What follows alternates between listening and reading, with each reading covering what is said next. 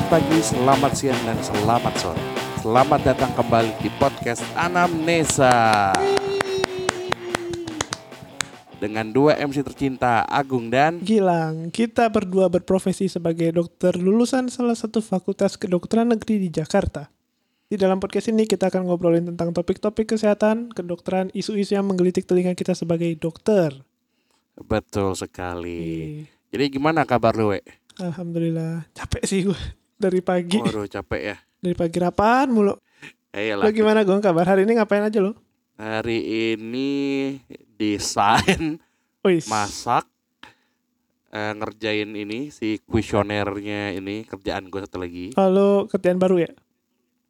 Iya, sebenarnya nggak kerjaan baru, baru share kuesionernya doang. Nah, tugas baru lah istilahnya kan. Ayo, ilah kerjaan WFH, WFH. Ya, kita masih masih di masa PSBB Ini nih. lu udah top SBB kepanjangannya apa belum? Nggak tahu sampai sekarang tuh. Nggak ngerti gue. Pokoknya gue tahu karantina daerah aja. Aja udah berapa episode belum tahu lo PSBB Biarin. apa. Biarlah jadi misteri. Sama kayak Scurvy lah. Scurvy. Eh kita belum sempat loh bahas Scurvy loh. Iya nanti itu biar jadi kayak anniversary episode aja. Kayak, kayak hal yang kita sebut Oke. tapi nggak pernah kita bahas. Episode ke 100 ya? Episode ke 100 mungkin. We'll see, we'll see, we'll see. Mungkin episode Amin sampai episode episode, ke 1000 kali kita nggak tahu kan. Seribu. Gak apa-apa. Satu tahun aja 365 hari, we. Nunggu sampai umur kita 50 Tiga dulu tahunan lah, ya. Ya udah ya udah. Kita hari Ya ini ngebahas apa nih Gong? Kita ngebahas penyakit yang gimana ya? Menurut lu sering ketemu nggak sih penyakit? Gua sih, jujur sih nggak sesering itu. Tapi pas internship sering.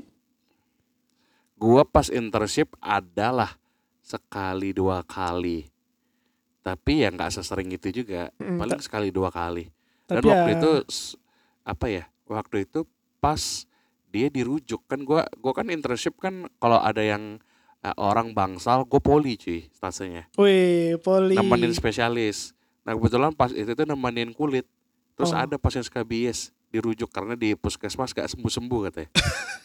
Padahal level ternyata kompetensi 4 dia nggak sembuh karena dianya juga belum melakukan tindakan kayak mencuci bajunya gitu-gitu. Jadi oh. atau terus juga yang diobatin satu terus ntar ibunya yang kena gitu gitulah kan tuh kan dia kena satu keluarga. Eh kita belum ngomongin nah penyakitnya apa Iya makanya gue juga mikir kayak ya lu udah sebut. Ya udah nggak apa-apa. Tapi benar yang tadi Agung sebut kita ini akan membahas topik skabies skabies Skabies. Uh, namanya asing banget ini. Iya bahasa eh, itu dong. Apa namanya ini?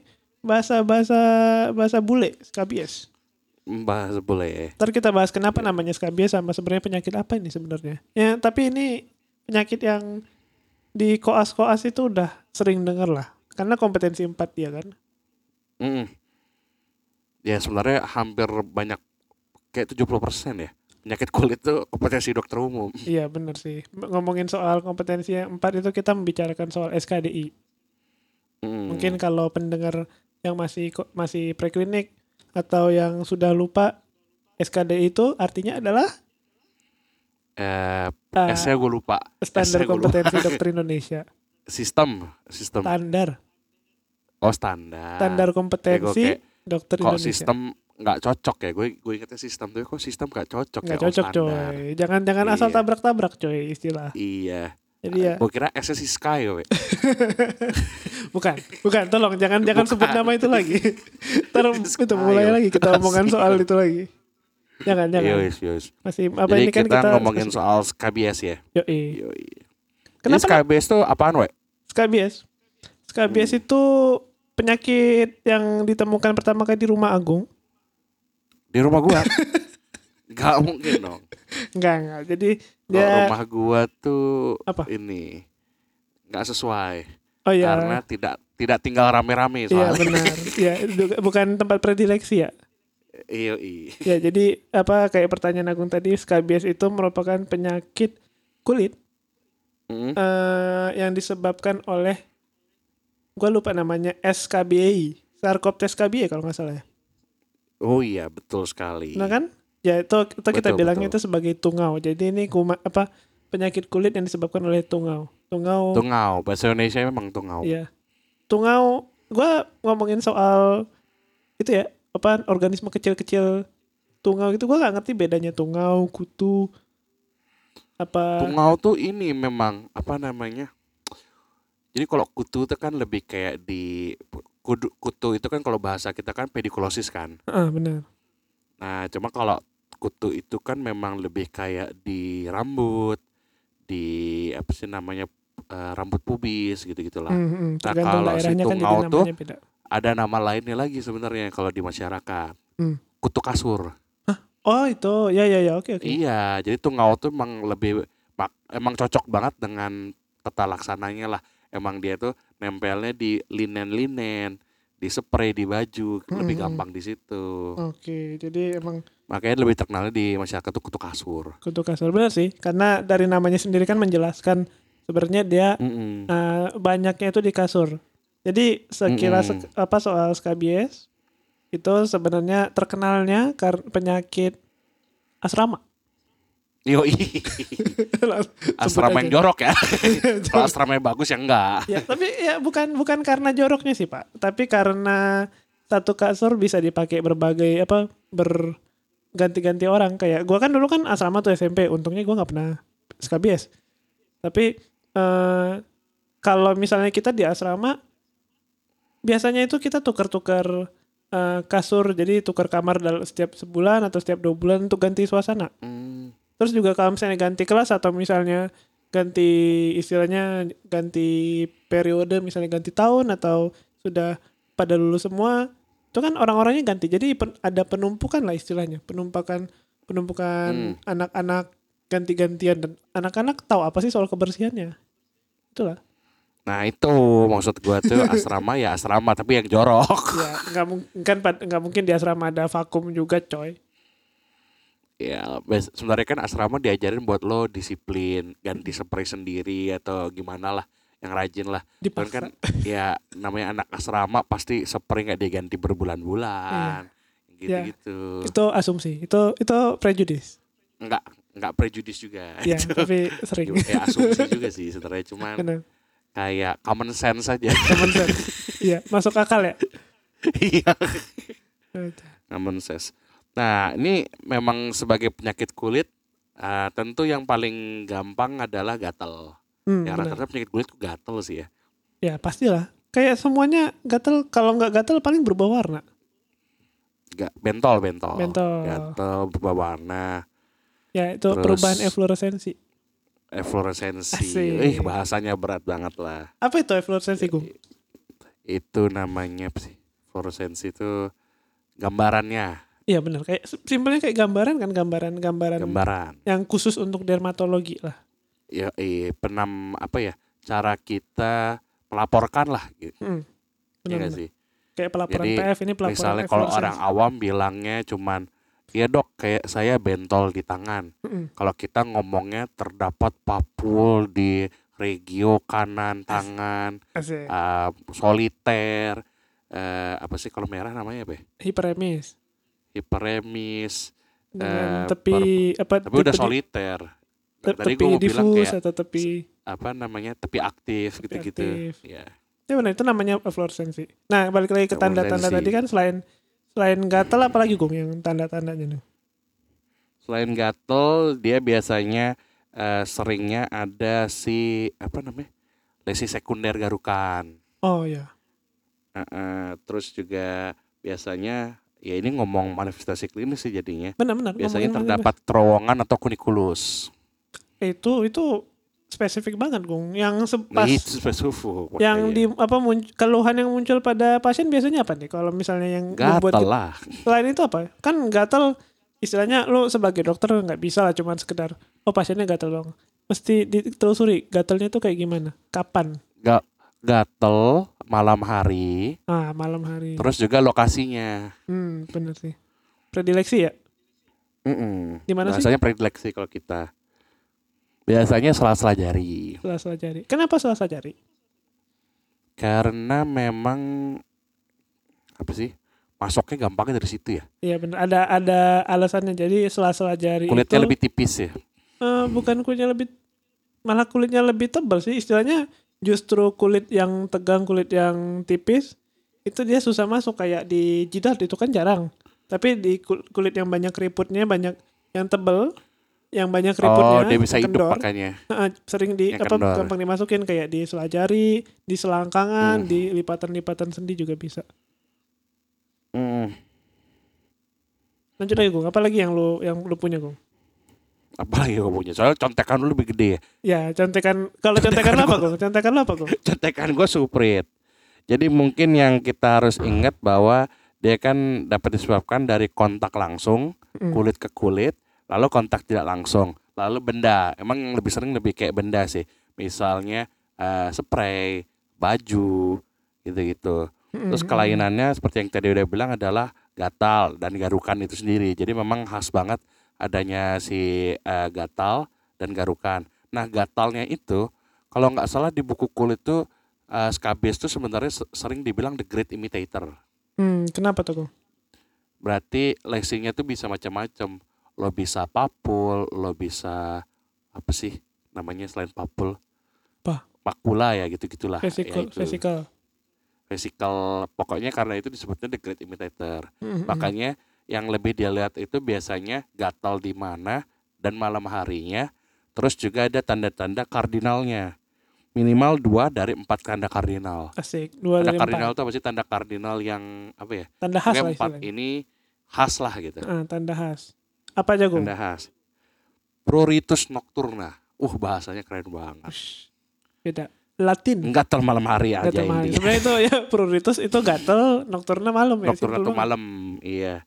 Karena tungaunya lebih aktif pas malam hari. Benar. Tuh. Terus menyeromplok eh, menyerang sekelompok apa kata orang. lu menyeromplok apa? Menyerompok digabung. Ngaco anjir. Menyerompok.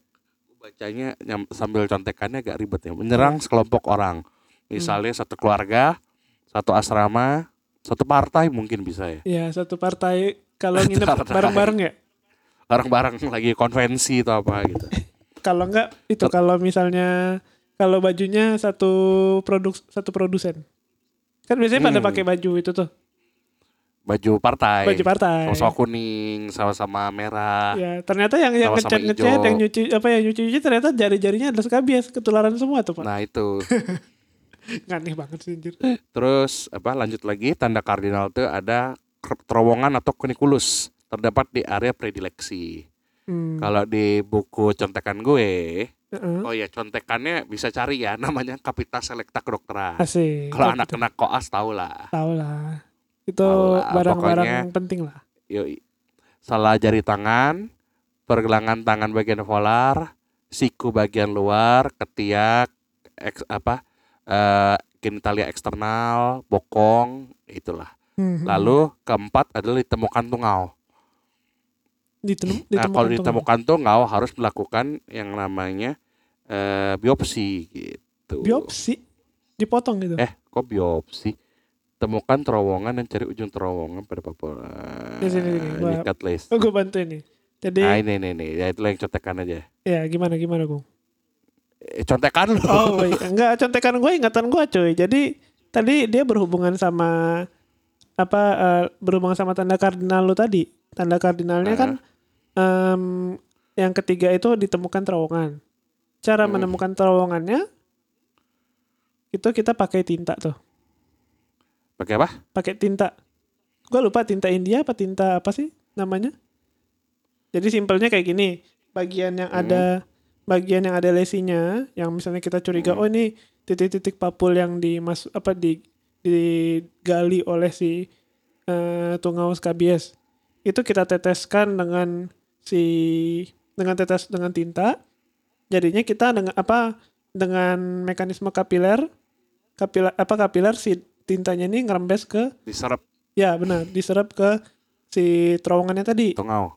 Jadinya pas udah dibersihin, jadi si terowongan ini akan tetap ada tintanya.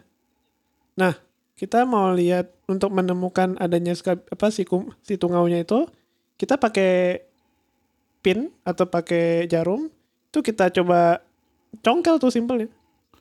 Oh iya, oh gue baru ngeh. Ah, lo ngasih gue waktu baca soalnya. Jadi Jadi satu yang congkel yang kata Ewe tadi yang pakai jarum. Heeh. Kedua menyikat lesi dengan sikat ditampung di kertas putih, dilihat dengan kaca pembesar. Tiga, benar membuat biopsi irisan dengan lesi dijepit dengan dua jari, dibuat irisan tipis, dilihat di mikroskop. Hmm. Keempat, buat biopsi eksisional dan diberikan pewarnaan HE. Jadi ada HE. empat. Hematoxylin eosin. Eosin. Ya kan? Wih, masih ingat gua. Iya. Nah, ini gua mesti Emang. ngejelasin dikit nih soal patofisiologi nih. Nah, Jadi gimana si gimana? kan kita tadi kita bicara soal tungau Sarcoptes scabies atau kita bilangnya apa tungau scabies lah. KBI. KBI ya salah. KBI. Terus Ya. terus terus. Si tungau ini bagaimana dia membuat gejalanya itu jadi eh tungau ini sebenarnya bisa hidup di luar tubuh kita. Dan pada dasarnya emang Hmm. di luar tubuh cuman dia eh, kalau misalnya menemukan daerah yang hangat dia mikir oh ini tempat yang bagus buat bertelur. Mm-mm. Jadinya ketika ada kontak manusia di kasur atau handuk yang ternyata di apa memiliki memiliki kum, tungaunya, Tungau nanti itu. tungaunya apalagi yang betina sebenarnya karena ini pentingnya adalah betina. Yang betina itu nanti Hmm. dia akan membuat membuat terowongan masuk ke dalam kulit manusia sebatas sebatas epidermis lah. Nah itu nanti di dalam situ dia akan bertelur. Nah, jadi yang membuat lesinya gatel itu adalah satu galiannya itu dia menggali ke bawah. Jadinya iritasi lah, namanya luka. Terus kedua, dia kan antigen. Jadinya dia membuat reaksi inflamasi juga Mm-mm. di daerah lesinya. Yang ketiga dia bertelur juga. Kalau misalnya malam-malam itu eh, si apa sih? Eh bukan malam-malam. Setelah dua minggu setelah bertelur itu si tungaunya itu hidup apa namanya si larvanya itu muncul. Jadi dia bapak namanya ini berhubungan sama terapinya nanti. Itu bikin gatal juga. Sama tungaunya itu kalau malam lebih aktif. Makanya dia ada Mm. pruritus nocturna Mm-mm. gitu. Gung. Kayak Batman ya. Kayak Batman Kayak Batman. Aktifnya malam. aktifnya malam. Terus kalau kalau misalnya pagi-pagi jadi miliuner gitu ya. Jadi milioner. Kayak Tonto Yahya ya. Anjir tentu ya. Jadi pecat tuh kasihan. Kan. Udah jadi ini, lu dubes loh, dubes, dubes Eh. New Zealand kalau salah. Tetar yang dipecat tuh Tanto Yahya apa Helmi Yahya? Helmi Yahya anjir. Lupa cuy karena ya dia Yahya tuh kakak, eh gue lupa Helmi Yahya tuh kakak apa adiknya. Pokoknya itu dua bersaudara. Heeh, bersaudara. Tontowi Yahya itu dia yang wants to be millionaire. Heeh. Helmi Yahya tuh Galileo. acara sesuatu juga Lu something. tau gak sih? Pas masih kita pas masih kecil ada di SCTV kalau nggak salah. Yang kita tanya Galileo. Oh itu Helmi Yahya ya? Iya itu itu Helmi Yahya cuy. Sama Oh, itu berarti- ya cewek Helmi tapi gue lupa. Dan fun fact Oh. juga Helmi Yahya sama Tante Tante Yahya itu orang Palembang. Oh, oh iya iya gue tau gue tau gue tau gue tau. Iya iya iya. Jadi iya. itu dekat rumah dekat rumahnya sepupu gua. Ya, fun fact aja. bukan rumah lu kan? Bukan. Bukan. Bukan. Kirain tetangga lu. jauh, jauh, jauh, jauh. Bukan. Oke. Oh iya iya. Tadi kita udah bahas Terus- patofisiologi, udah bahas tanda kardinal lah itu. Patogenesis kan tadi ada. Heeh. Terus paling hubungan sama terapi kenapa nih we terapinya we? Berarti ada hubungan sama eh, stadium pas dia telur, pas dia mature sama pas dia larva nih. Hubungannya ya. Ya benar sih. Jadi pada dasarnya karena ini tungau kan, istilahnya Hmm. kalau misalnya tungaunya hidup, dia bakal bikin gejala. Sama kalau misalnya ada telurnya masih ada di dalam di dalam kulit terus ternyata dia menetas, itu juga bikin gejala juga. Jadi solusinya adalah membunuh dari membunuh si ibunya atau bukan ibu eh, kan jadi aneh banget. Waduh, kalau kejam juga ya. Membunuh induknya, tungau induk. Ya, ya. Terus setelah beberapa lama, eh bukan setelah beberapa lama, terus membunuh si telurnya juga. Kalau misalnya telurnya nggak bisa, nggak bisa dibunuh, itu dibunuh pas setelah dia jadi larva. Nah, jadi bagaimana membunuhnya? Pakai obat apa, Gung? Permetrin. Iya, jadi salep. Eh kok skabimet tuh permetrin bukan? Iya, sekabi- setahu gua sih ya, per- permetrin ya. Ya pokoknya gua nggak apa lah, kita coba lihat aja nih. Karena ada ada kalau jadi kalau yang gue ingat itu Hmm. pengobat pas- pertama prinsip pengobatannya adalah dia itu lesi-lesinya itu ditutupin pakai salep Nah nanti si kalau misalnya si tungaunya terekspos sama obatnya itu tungaunya mati simpelnya. Ada obat kalau yang paling sederhana salep 42. Hmm. Jadi apa ada salep campuran sulfur sama suatu gue lupa nih masa apa soal farmakologi. Nah itu dia bisa menyumbat lobang si lobang lobang apa ya namanya tunnelnya terowongan Hmm, yang di tunnelnya. yang dibikin oleh si si tungau terus membunuh eh tungau dewasa. Jadi Betul. cara pakainya itu kita pada apa kita melumuri seluruh badan kita pakai salep itu pada malam hari. Jadi setelah mandi, mandi sore apa mandi sore atau mandi malam tubuh kita tuh dikasih semuanya, seluruh sam- di bawah leher. Di bawah leher semuanya itu Hmm, dikasih kecuali wajah. kecuali wajah. Semuanya dikasih salep 42. Ini salep 24 kan? Salep 24 apa 42 sih gue lupa. Eh, belerang endup eh belerang endup lagi belerang endap 420 42 42 42 kan? 24, Nah, ya bener itu. gua suruh 42. 42 lu ngomongnya 42 kan 42 gua ngomongnya. ah ya ada ada bener Nah ya. Jadi terus dikasih seluruh tubuh terus dibiarin apa dibawa tidur baru pagi-pagi dicuci nah itu harusnya dia membunuh si membunuh si tungaunya gua lupa ini yang salep 42 itu kalau nggak salah dipakai beberapa hari atau dipakai sekali aja? Ah, ah. harus tiga hari. Di bawah tiga hari tidak efektif. Oh ya benar. Oke berarti ingatan gua masih bagus nih. Jadi salep 42 itu dipakai berturut-turut tiga hari berturut-turut tiga malam lah istilahnya. Tiga malam atau empat malam. Nah itu membunuh si eh, tungau dewasa. Atau kalau enggak pakai permetrin kan Gung? Nah permetrin yang nggak usah sampai tiga hari. Oh ya permetrin sekali aja. Terus gimana Gung sama apa pokoknya biar gampang dipakai satu malam. Walaupun sebenarnya eh, 8 sampai 10 jam gitu. Cuma kan Hmm. satu malam kan segitu. Benar benar benar. Dimandiin terus apa namanya udah. Mestinya sih nggak perlu dipakai lagi gitu sekali pakai. Oh kalau cuman itu? yang eh. salah biasanya kalau kampuh berarti yang sebelumnya belum dikerjakan yaitu edukasi bajunya dicuci gitu-gitu. Oh benar. Jadi emang kayak gitu ya biasa karena problemnya ini penyakit menular jadi mesti di nggak cuman yang di kitanya aja yang di nggak cuma di pasiennya aja yang dimatiin tapi dari sumber-sumber sumber-sumber si tungaunya sendiri. Biasanya di kasur. Bias Mm-mm. selain itu di mana lagi gue cuma tahu aja kasur. Baju. Baju gorden. Oh gorden bisa juga? Bisa pokoknya semua yang linen. Terus bersihnya gimana makanya agak ribet. Makanya agak ribet sebenarnya kalau kena ini katanya gue lupa deh.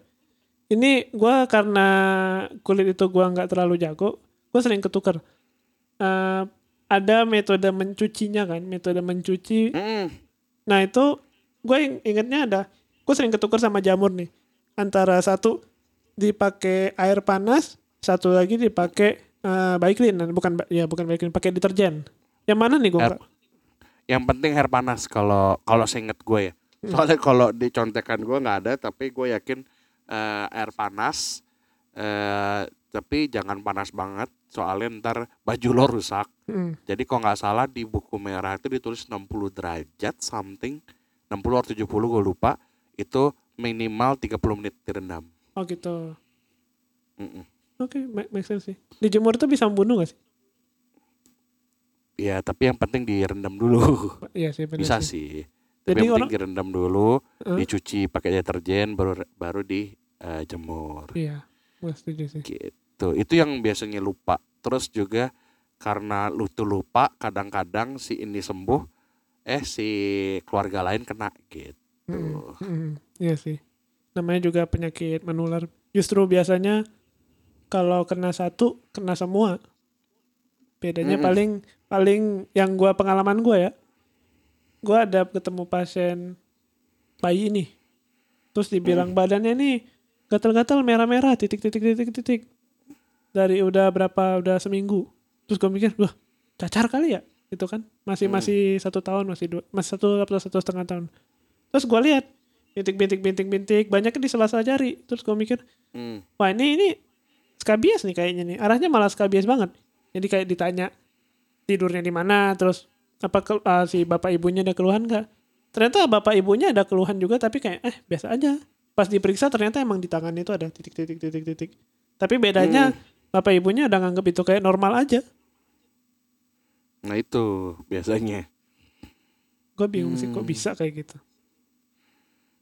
The new normal. The new normal asik. The new normal. Gatel. Oh udah, bi- udah biasa. Santai. Udah Santuy. santuy anjir. ya namanya namanya orang ketahanannya beda-beda sih. Sama kayak ini lah, sama kayak kalau lu makan pedas terus jadinya tahan pedas. Atau lu nyeri terus jadinya tahan nyeri. Oh gue gue gitu loh. Dulu tuh gue pas kecil gue nggak senang pedas. Hmm. Tapi eh, nyokap gue tuh senang pedas jadi masakannya pedas mulu. Lama-lama bisa pedas gue. Oh iya. Sumpah dulu gue pas kecil gue pilihnya tuh kecap sama saus tomat. Sekarang gue nggak pilih itu. Sekarang gue pilihnya ya kalau kecap ada kecap cabe. Maksudnya kecap yang potongan cabe. Hmm. Terus saus tomat udah gua nggak pakai gue. Sambal jadi sambal botol. Iya, sa- saus tomat gue malah biasanya cuman buat kalau rasanya rasa sambelnya aneh aja. Eh campurin. Kadang-kadang Iya. saus tomatnya gue campurin sambal. Tapi kalau saus tomat tok gak bisa gue. Ya, manis Aneh banget sih. asam-asam gitu. Tapi gue itu sih, apa gue juga bingung. Gue pengen bisa tahan pedes. Karena itu hal yang gue nggak bisa lakukan dari dulu sampai sekarang. Itu dilatih we sumpah. Ya, tapi sekalinya gue makan tuh meler eh, sampai dari hidung, dari mata, dari mulut keluar semua cuy. I, i, awalnya juga gitu. Tapi lama-lama bisa. Harus pelan-pelan emang. Nah iya, gue Gak, jadi gak ingat, penting sih omongan nggak kita penting. ini. gue inget zaman dulu kita pas masih preklinik makan taliwang pak, itu goblok sih. Itu menyiksa diri goblok sih, tapi lucu. Tapi goblok. Aduh. Kapan-kapan Paling kita apa lagi ya tambahannya ya? paling, Tambahannya paling DD-nya. oh iya benar. DD yang mirip ya paling si pedikulosis, Mm-mm. terus dermatitis. Hmm. Karena dermatitis kan juga bentukannya gatel-gatel juga. Iya sih, benar-benar. Apalagi yang mirip-mirip ya? Kalau yang mirip-mirip terowongan, creeping eruption juga bisa mirip kali. Creeping eruption ya, creeping eruption bisa karena cacing kan itu kan. Mm-mm. Bisa juga dia bisa ini bisa bisa jamur. Jamur bisa. Ah, tapi, tapi- jamur tuh biasanya akan jelas di lesi aktif sih biasanya. Benar-benar lesi aktifnya. Jadi kalau misalnya dia mirip ke ke tinea. Hmm. Tapi tinea awal-awal. Apa namanya? Hand and cheek apa? Hand and cheek formation ya? Itu apa sih? Apa? Oh itu chicken uh, hand hand and cheek. Itu itu lesi satelit. Eh iya itu itu tinea kan? Kayaknya tinea. Iya benar tinea, tinea benar-benar. Hmm. Lesi satelit Iya. tapi tapi aktif. Masih Ini ingat gue. Episode kulit aja kali ya, bukan episode skabies. ya. Ntar, ntar kita ta apa bertahap nanti kita bahas nanti kita akan bahas tinea juga kita ya dermatofitosis lah istilahnya kita juga bahas eh, jerawat mungkin someday kita bahas Jerawat boleh, eh, walaupun- cacar Gue jujur nggak nggak terlalu ahli sih jerawat sih. makanya kita baca dulu kan ada guideline ya kayak gimana ya? Kadang-kadang tuh kan orang kayak, eh gue jerawatan gitu tuh kayak, oh iya udah lu cuman kurang ganteng sama kurang cantik aja sih. Nggak bakal kenapa sih? Kan banget sih lu anjir Sumpah gue kayak, ya udah sih lu nggak, lu cuman akan kurang ganteng sama kurang cantik ya udah gitu. terima nasib gitu ya Iya, elah.